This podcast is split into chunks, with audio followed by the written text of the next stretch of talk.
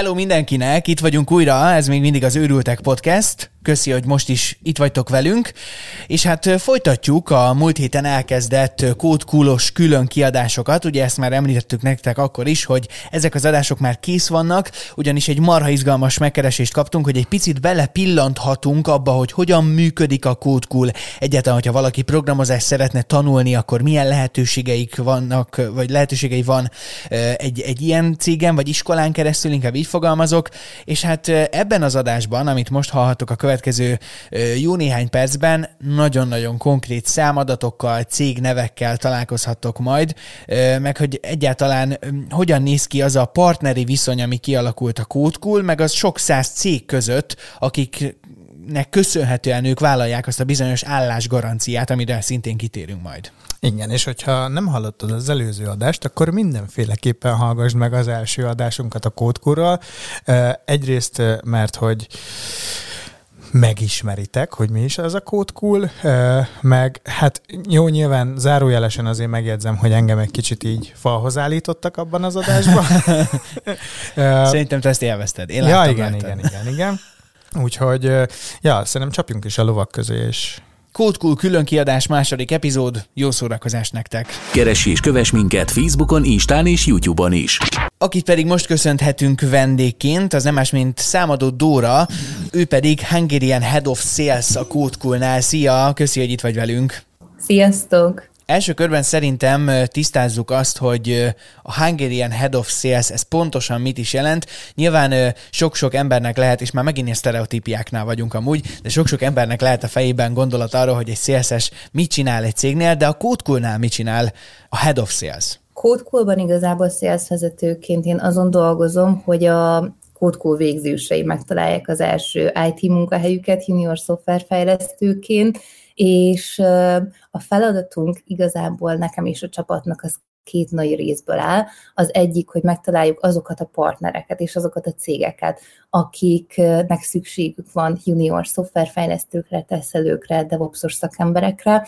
A másik része pedig az, hogy amikor nálunk végeznek a, a kódkullerek, mi kódkullereknek hívjuk őket egyébként, mert az átlag az, az mondjuk egy 25-35 év között van körülbelül, és, és nagyon sokan azért már nem diákok, tehát egyébként így is fogok rájuk hivatkozni majd szerintem a podcast alatt.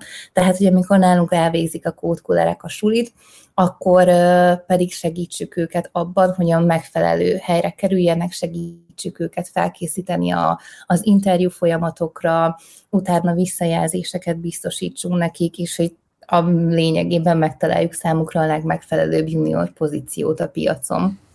Én ezt valahogy úgy tudom elképzelni, hogy gondolom azért itt a kódkullerek, akkor átveszem én is ezt a terminológiát, hogy a kódkullerek már az a kódkulhoz járás során is kapnak olyan skilleket, meg kapnak olyan, gondolom, ez ilyen oktatási anyag is, hogy hogyan készüljön fel mondjuk egy állásinterjúra, meg hogy milyen skilleket szedjen fel magára. Ti ebben is segítetek nekik, vagy ti csak a külső partnerekkel tartjátok a kapcsolatot?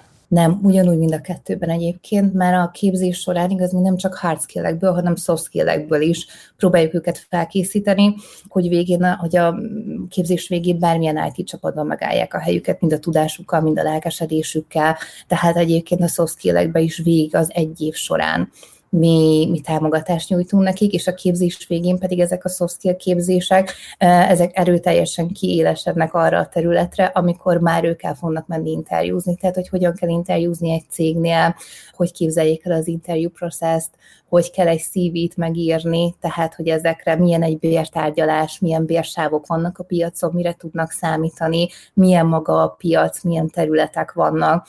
Úgyhogy a, amikor a képzés vége felé érnek, akkor egyébként ezekből van a legtöbb, és ezeket már mi tartjuk nekik. És például tartotok olyanokat, hogy milyen próba állásinterjút a, a, a képzés ideje alatt? Vagy, vagy csak úgy nagyjából elmondjátok nekik, hogy erre lehet számítani, illetve ezt amúgy hogy méritek föl, hogy mire lehet számítani? Én nem tudom, én ezer meg egy munkahelyen voltam az életem során, nekem mindenhol más volt a, az állásinterjú, és így nem lehetett egyre, egyre felkészülni, vagy ilyen átlagból. Ti ezt hogy méritek föl, meg hogy tartotok el például próba Demókat? Demo, igen, demókat. Hát első körben szerintem az nagyon fontos, hogy a, hogy a saját partnereinket nagyon-nagyon jól ismerjük, és nagyon sok exkluzív partner kapcsolatunk is van, tehát ismerjük a hiring vezetőket, nagyon jól ismerjük az interjú folyamatokat, de egyébként, hogyha tegyük fel, egy teljesen új cég jön hozzánk, és, és nulláról keres valakit, úgyhogy még nem dolgozott velünk együtt, akkor is egyébként mi, mint HR és recruitment szakemberek, nagyon sokat kérdezzük őket, hogy egyébként hogy zajlik az interjú folyamat, és hogyan lehet erre felkészülni.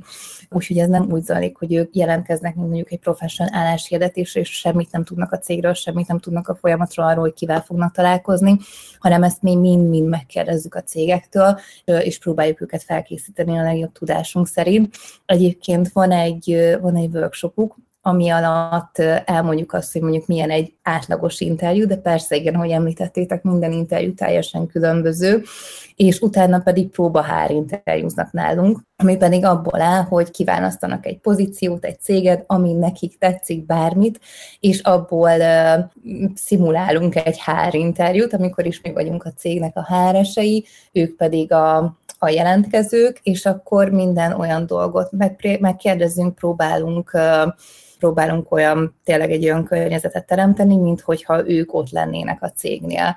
És, és a végén pedig elmondjuk azt nekik, visszajelzéseket adunk, feedbackeket, hogy mi volt az, ami nagyon jó volt, mi volt az, amire esetleg még egy kicsit változtatni kell, hogyha esetleg nem ment olyan jól, akkor eljönnek egy másik, van, hogy a harmadik hár interjúra is, amikor is úgy érzik, hogy már elég magabiztosak ahhoz, hogy, hogy egy cégnél jól tudjanak szerepelni. Ugye azt mondtad, hogy azért elég jól ismeritek a partnereiteket.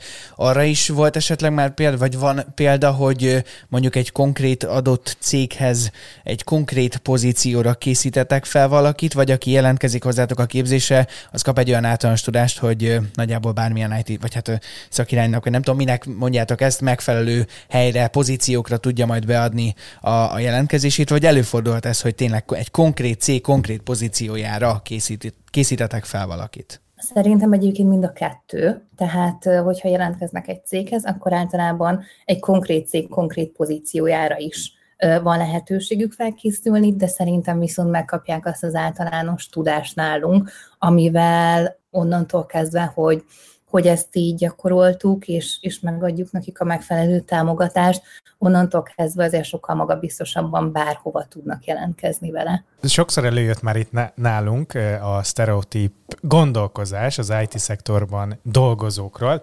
Egyikünk sem dolgozik az IT-szektorban, de azért... Szerintem nem is fog. Vagy nem mondom, hogy nem fogunk, de én most így magunkat ismerve azt tippelem, hogy... Ne, figyelj, Csongor, itt, szerintem itt a, a kódkulos adások után azért... Lehet átgondoljuk hát a dolgokat, nem, majd mindjárt beszélünk szó... a fizetésekről, és aztán... szóval itt azért kapunk olyan infokat, hogy lehet, hogy szakmát kéne váltanunk nagyon-nagyon gyorsan, és, és ilyen gyors talpalót a kódkulon elvégezni. Szóval, hogy nyilván nem mindenkinek, de nekünk azért így sztereotíp gondolkodásunk van így az IT szakemberek Kről, attól függetlenül, hogy azért rálátunk, szerintem mind a ketten dolgozunk azért ilyen emberekkel a hétköznapokban, hogy mennyire változott meg így a piac, tehát hogy a, a munkafelvevő piac ilyen szempontból, mert mondom a sztereotípiát, ugye nem tudom, tíz évvel ezelőtt azt képzeltük, hogy ülnek egy sarokban, egy számítógép előtt, kockás ingben, szemüvegben és csöndben vannak. Most azért meg nagyjából úgy tudom elképzelni, hogy legyen csocsóasztal, csúszda, meg minden, az összes ilyen nagy szoftverfejlesztő cégnek, tehát ez így az alap. Tehát, hogy van ilyen változás, tehát, hogy, hogy ezt így le lehet, vagy le lehet követni a piacon, hogy most már azért, aki IT szakember, annak nem csak az a fontos, hogy mint tudom, legyen egy irodaasztala, de hogy erre a cégek is odafigyelnek, vagy ez elvárás az IT szakemberek részéről is? Szerintem történt változás, ha bár még mindig azt mondanám, hogy hogy mi egy, egy-két évet csináltunk egy nagy felmérést, mint szeniorok, mediorok, juniorok körében, és még mindig a, a top három kategória, ami alapján ők mondjuk választanak egy céget, az maga a cégnek a profilja, a projektek, hogy, hogy milyen projekteken dolgozhat, a szakmai fejlődés, ami szerintem az IT-sok nagyjából az első helyre teszik, hogy milyen szakmai fejlődési út van előttük a cég, abban az adott cégben, ahol amit választanak, és egyébként a, a közeg, tehát a felettes a csapat. Úgyhogy fontossá vált. Az első háromban, bocsánat, hogy szóval az első háromban nincs benne a fizetés? Nincs, egyébként nem volt benne a fizetés. De meglepődtem. Mármint nem, nem rossz volt. indulatból mondom, ezt félre ne értsd hanem hogy Ö, valamire bennem meg ez volt. a sztereotípia, a, nem, a, nem az IT-szektorról, hanem úgy általában a magyar emberekről, hogy ha munkát választanak, akkor azért a top háromba biztos benne lesz a fizetés. Azért lepődtem meg. Mm, szerintem egyébként az IT-szektorban már szinte mindenhol azért biztosítanak egy olyan fizetést, és azért nagyon keresettek az IT szakemberek, hogy, hogy már nem, nem, nem top fontosságú, mert szinte már bárhol megkapják azt a fizetést, amit mondjuk ők szeretnének, és ezért ezért már másabb dolgok kerültek egyszerűen előtérbe. Világos. De na szóval ne kerülgessük a forrókását, azért erre mi mindenképpen szeretünk volna rákérdezni, mert én gondolom én, aki hasonlóan sztereotíp gondolkodású, mint mi, azoknak azért ott van nagyon nagy kérdésként a fejükben, hogy az IT szektorban egyáltalán, hogyha nem tudom, ilyen sarokszámokat, ha tudsz mondani, hogy milyen fizetések azok, amik elérhetőek most 2022-ben Magyarországon. Persze, szerintem juniorként egy olyan bruttó 550-650 ezer forintig vannak a fizetések, de vannak olyan szektorok és pozíciók, ahol egyébként személyre szabják, és nagyon teljesítményfüggő, hogy ki milyen bérezést kap, függ továbbá a jutatási csomagtól, értek mondjuk egy medical work package-et, a kafetériát, biztosítanak sportolási lehetőséget, tréningeket, nyelvtanulási lehetőséget, úgyhogy azért ez nagyon-nagyon sok helyen egy ilyen nagyobb package van. Mediorként a 650-től mondjuk a 800 ezer forintig a bruttóban, de ezt már egy, egy-két év tapasztalattal el lehet érni, tehát nagyon hamar történnek ezek az ugrások szerintem az IT szektorban, és seniorként, hát ott pedig a határa a csillagos ég egyébként, viszont attól is függ, hogy milyen pozícióban dolgoznak, mert vannak olyan technológiák, amikben sokkal nehezebb munkaerőt találni, tehát is sokkal kevesebb olyan technológiában jártas szakember van, ezért például jobban is megfizetik, ilyen például egy DevOps szakember. Tehát nagyon kevesen vannak a piacon, nagyon sok cég keresi, és ezért egyébként így szerintem a bérsávuk is egy kicsit magasabb szinten mozog, mert hát kevesen vannak. És ugye van nálatok a kódkonál állásgarancia. Uh-huh. Hogy tudtok garanciát vállalni arra, hogy aki nálatok végez, az vagy egyáltalán erre vállaltok garanciát, hogy aki nálatok végez, az kikerülve a iskola padból, már ülhet is be a munkapadba. igen, igen, erre vállalunk garanciát. Szerintem egyébként az egész képzésnek ez egy nagyon-nagyon-nagyon fontos része, hogy, hogy szeretnénk tényleg olyan képzést nyújtani, mint hard skill, mint soft skill szempontból a, a, a hozzánk jövő embereknek, amivel a végén ténylegesen is el tudnak helyezkedni a piacon, és mi erre garanciát is vállalunk. Egyébként már maga a kiválasztási folyamat is szerintem, ahogy bekerülhetnek a kódkulba, azért már, már ott az is egy kicsit, kicsit szűr, de egyébként az kódkólos időszakukban négy modulon mennek keresztül, és az első modulból még kipróbálhatják azt, hogy, hogy nagyjából ez a mindset, ez a fejlesztői mindset, hogy mennyire tudnak ebbe átállni, és akiben mondjuk mi se látjuk, de ő se látja, általában az első modulban ők abba szokták hagyni a sulit, és akkor viszont már tovább jut. Nekik egyébként a 98%-uknak találunk, találunk is munkát. Szerintem ezt egyszerűen csak a képzés minőségével érjük el.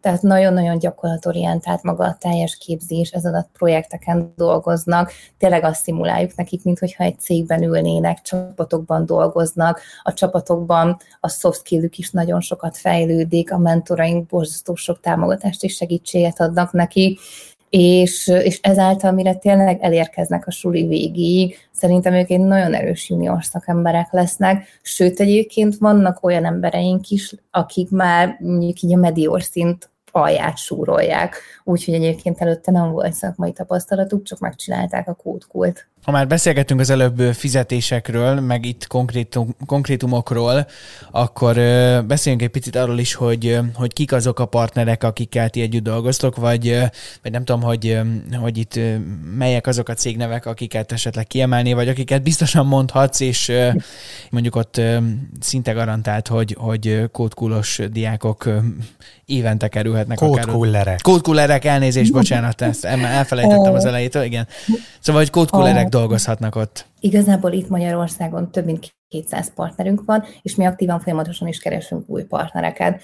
És egészen a pici startupoktól kezdve a legnagyobb multiig, mindenféle partnerünk van. Sőt, egyébként a korona után azért jellemző az is, hogy a külföldi cégekhez történő remote munka is sokkal elterjedtebb, mint előtte, tehát most már elég elég több, so, sokkal több olyan külföldi cégünk is van, akinek például itt nincsen semmilyen irodája, hanem csak teljes mértékben egy remote fejlesztőt keres, és már ők is sokkal nyitottabbak a juniorokra így is, hogy, hogy csak online tartják a kapcsolatot. Egyébként szektor tekintve a banki szektortól az egészségügyi szolgáltatókig, szupportot nyújtó cégekig tényleg minden van. Ha mondjuk azt kellene vizsgálni, hogy a mi partneri körünkben, vagy itt Budapesten, hol van a legtöbb pozíció, akkor én mindig azt mondanom, hogy a nagyobb multiknál, de, de ez természetes, hogy nekik van egyébként a legnagyobb headcountjuk felvételekre. Szektor tekintve pedig a pénzügyi banki szektor, azt szerintem, ahol leginkább így a legtöbben legtöbben keresnek, viszont ugyanúgy megtaláltok a speciális portfólió kisebb startupok is. Úgyhogy, úgyhogy így tényleg minden, mindenhol. Ha, ha cégeket kellene említeni, mondjuk nagy cégektől, vagy bankoktól, a GE-től, a Morgan Stanley-től, a, majdnem szinte az összes bankpartnerünk, úgyhogy minden, minden, minden előfordul, de például kisebb startup, a Munch, hogyha esetleg muncsoztok. Úgyhogy úgy, nagyon-nagyon széles a portfólió. És egyébként ez azért jó, mert akik nálunk végeznek, náluk igaz, megvan az is, hogy mondjuk milyen céghez szeretnének elmenni. Valaki mondjuk multis tapasztalattal jött, és egyáltalán nem szeretne visszamenni multihoz, mert nem tetszett neki az a környezet, akkor ő valószínű, hogy egy ilyen kisebb vagy közepes cég lesz az, ami a jó neki, a jó meccs. Van, aki viszont mondjuk nagyon-nagyon szeretne nagy céghez elhelyezkedni, és mi azért erre nagyon odafigyelünk a végén. Tehát ezért is vagyunk Mr. Sales és Recruitment csapat a végén, mert az, hogy ezt a jó matchinget csináljuk, hogy mindenki oda helyezkedjen el, ahova így a leges, legjobban belelik, nem csak technológiai szempontból. Tehát szerintem nagyon fontos az, hogy lehet valaki jó jávás, de hogyha nem illik személyiségben a céghez, és nem fogja magát ott jól érezni, akkor az nem lesz jó párosítás. És azért jó, hogy mi azért együtt dolgozunk velük egy évig, nagyon jól ismerjük őket, nagyon jól tudjuk a preferenciáikat, a személyiségüket. Azért, hogy említettem, a legtöbb partnerünkkel már évek óta dolgozunk együtt, tehát ugyanúgy a hiring managereket is ismerjük, és, és szerintem ez az, ami nagyon jól működik nálunk, és ezért tartós ez, hogyha elhelyezünk valakit, akkor azért mi nyomon szoktuk követni az anomit is, elég sokáig ott szoktak maradni a cégeknél, mert erre nagyon nagy hangsúlyt fektetünk. Ha már így említetted, hogy, hogy nyom, nyomon követitek a kódkullereket, a cégek felől milyen gyakran tudtok visszajelzést kapni azzal kapcsolatban, hogy ők mennyire elégedettek a kódkultól kapott munkaerővel?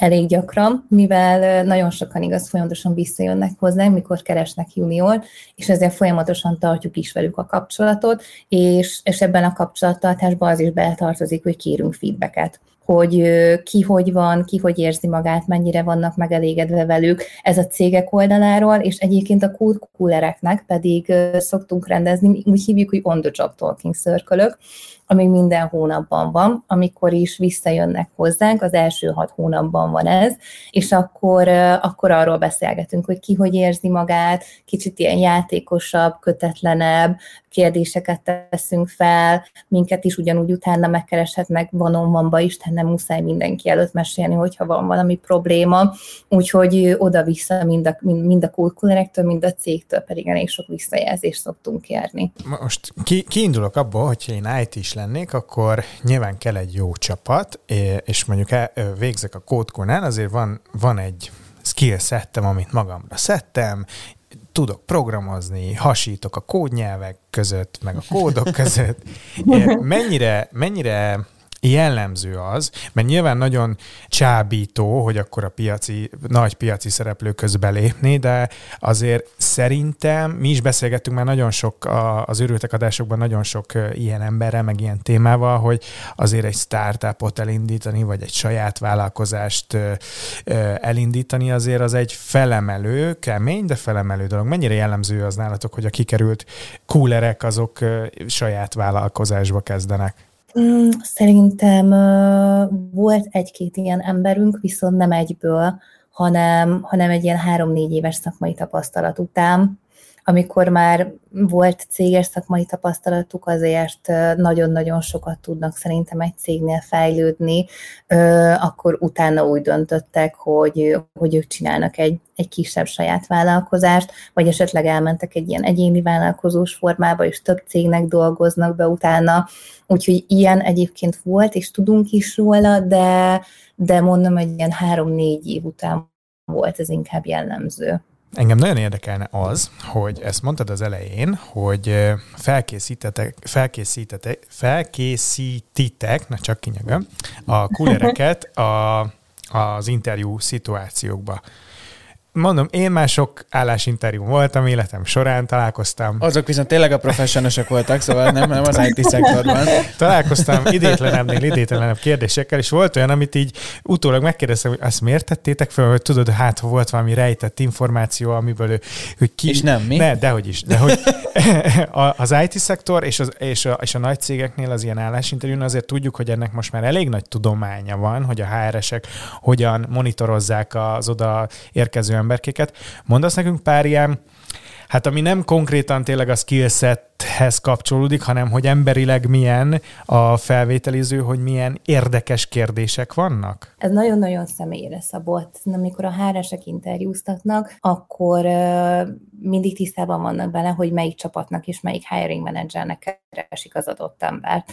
És szerintem mindig próbálják, próbálnak olyan személyre szabott kérdéseket feltenni, ami azt mutatja meg, hogy az adott jelentkező illene az adott csapatba. Tehát szerintem a HR-esek leginkább igaz, ők nem a technológiai skilleket járják nagyon körbe, mert, mert arra ott van a technológiai interjú, hanem leginkább a team fit, ami a fontos nekik, és a motiváció. Tehát a, a motiváció szerintem az most már egy, egy nagyon-nagyon-nagyon kulcsfontosságú dolog a, a mostani kiválasztások során. Számtalan olyan interjúnk volt, ahol egyébként nem a szakmai tudás döntött, hanem a motiváció, és olyan visszajelzést kaptunk a hiring managertől, hogy ezt jelezte vissza, hogy egyébként a, hogy ez a motivációs faktor döntött egy kiválasztásnál.